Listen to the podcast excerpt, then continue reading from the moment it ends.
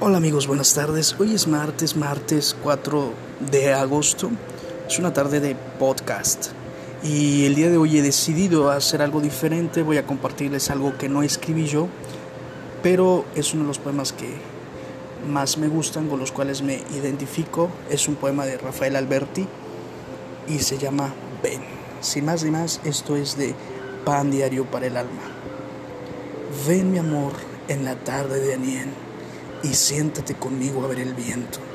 Aunque no estés, mi solo pensamiento es ver contigo el viento que va y viene. Tú no te vas porque mi amor te tiene.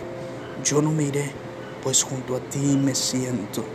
Más vida de mi sangre, más tu aliento, más luz del corazón que me sostiene. Tú no te irás, mi amor, aunque lo quieras.